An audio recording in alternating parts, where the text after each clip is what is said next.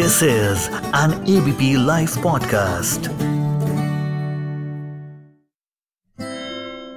दोस्तों मैं हूँ अरशद और आप सुन रहे हैं रिवर्स गियर सीज़न टू नमस्कार आज का मौसम अपडेट मौसम विभाग के अनुसार आज गरज के साथ मूसलाधार बारिश होने की संभावना है।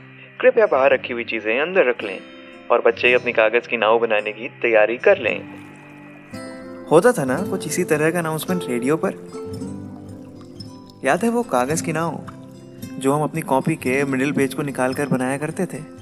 बारिश का आगाज़ भी नहीं होता था और हम हवाओं का रुख देखते ही अपनी नाव बनाने की तैयारी करने लगते थे।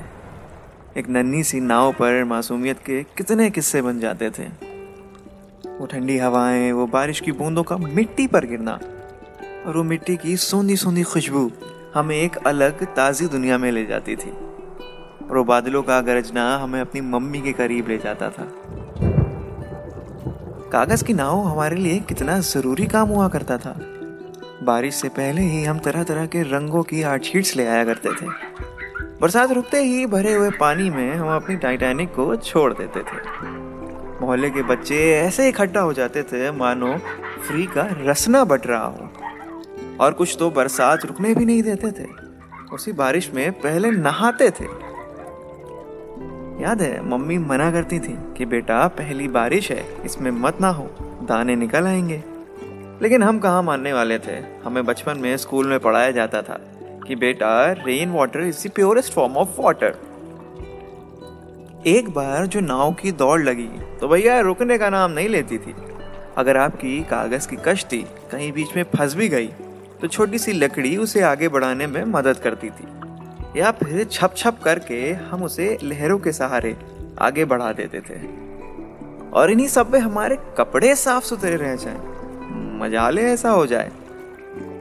वो कहते हैं ना, उस बचपन का भी क्या फ़ायदा जिसमें कपड़े ना गंदे किए हों? हमारे पास फ़ोन नहीं होता था।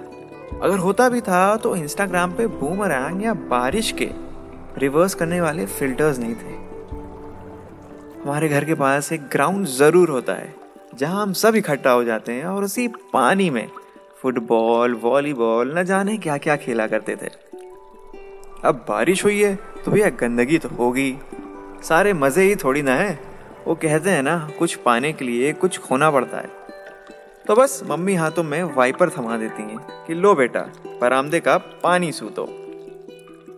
और ऐसे में अगर रेनबो निकल आए तो भैया छतों पर छोटों से लेकर बड़ों की भीड़ लग जाती थी।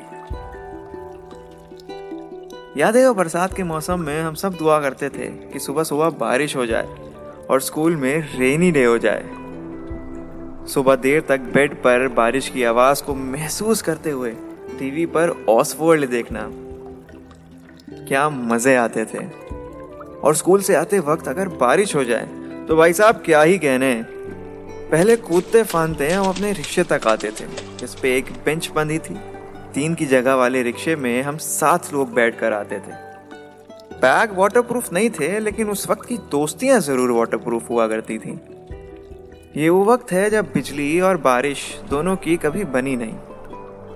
क्योंकि जब बारिश आती थी तो बिजली मुँह चुरा के चली जाती थी। ये दिन भुलाए नहीं भूले जाते क्योंकि उस वक्त की यादें कैमरे में नहीं, बल्कि हमारे दिलो जहन में कैद हैं। उम्मीद करता हूँ आपके ऊपर यादों की थोड़ी सी बरसात हुई होगी। इस एपिसोड को अपने बचपन के दोस्तों के साथ शेयर करिए। और अगर आपके पास भी अपने बचपन को लेकर कोई मज़ेदार कहानी या फिर किस्सा है तो हमसे शेयर करिए। मोहम्मद अरशद ज़ीरो नाइन के नाम से आप मुझे इंस्टाग्राम पर ढूंढ सकते हैं। Thank you